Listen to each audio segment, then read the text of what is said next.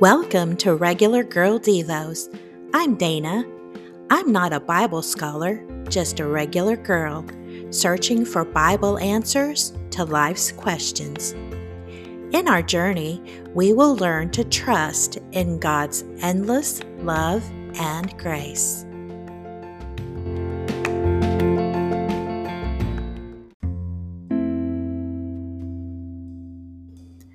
Fighting negative self talk is a common issue.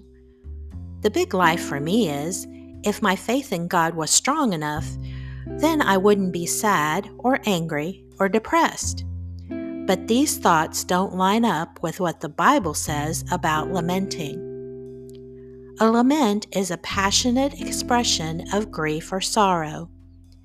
In an article on Christianity.com, author Jessica Brodie explains Lament Psalms teach us that it is never wrong to cry out to God. God hears us in our pain and welcomes us close. As we see in Matthew 27:46 and Mark 15:34, even Jesus, dying on the cross, expressed his own anguish in lament when he echoed these words from Psalm 22:1. My God, my God, why have you abandoned me? God is strong enough to handle our questions, our anger, and our doubt. God loves us deeply, and He is always there. We are not alone. I realize many of the feelings I have experienced over the last three years are based in grief. Grief can take many forms the death of family members, changes in relationships, retirement, moving, and leaving a church family. Doing all of this in a brief span of time can feel overwhelming. In my last post, I described how the waves of grief, one grief after another, washed in and out of my life. I felt afloat and isolated in a great expanse. I imagined my grief like a vast ocean and I was enduring waves of great highs and terrifying lows. Sailing through the storms of life is hard, but God is there. By staying connected to God, I found the direction I needed.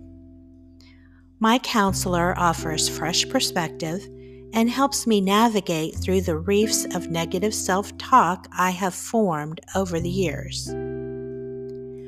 Feeling like I have reached the sandy shore, I am more confident. God is my safe harbor. I did not sink. I survived because of God's promises. They kept me afloat through the storms, and He will do the same for you. Psalm 6 6 through 10. I'm tired of all this, so tired. My bed has been floating 40 days and nights on the flood of my tears. My mattress is soaked, soggy with tears. The sockets of my eyes are black holes, nearly blind. I squint and grope. Get out of here, you devil's crew. At last, God has heard my sobs. My requests have all been granted. My prayers are answered cowards, my enemies disappear.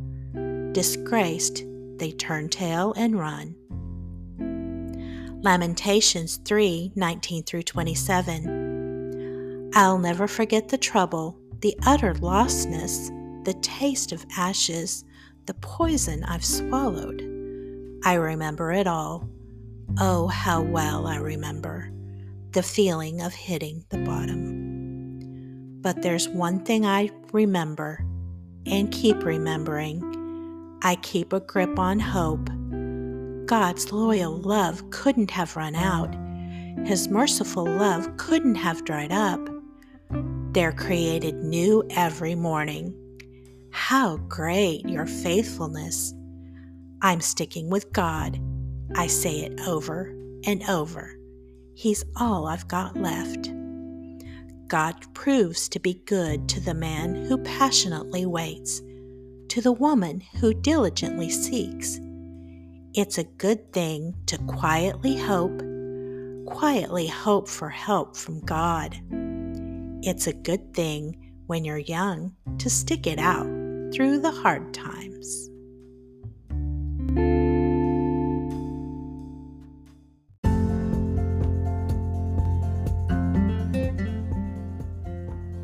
Thank you for listening today. Become a subscriber at regulargirldevos.com and receive my Build a Life of Peace workbook. Stay connected to God, our source for true joy and peace.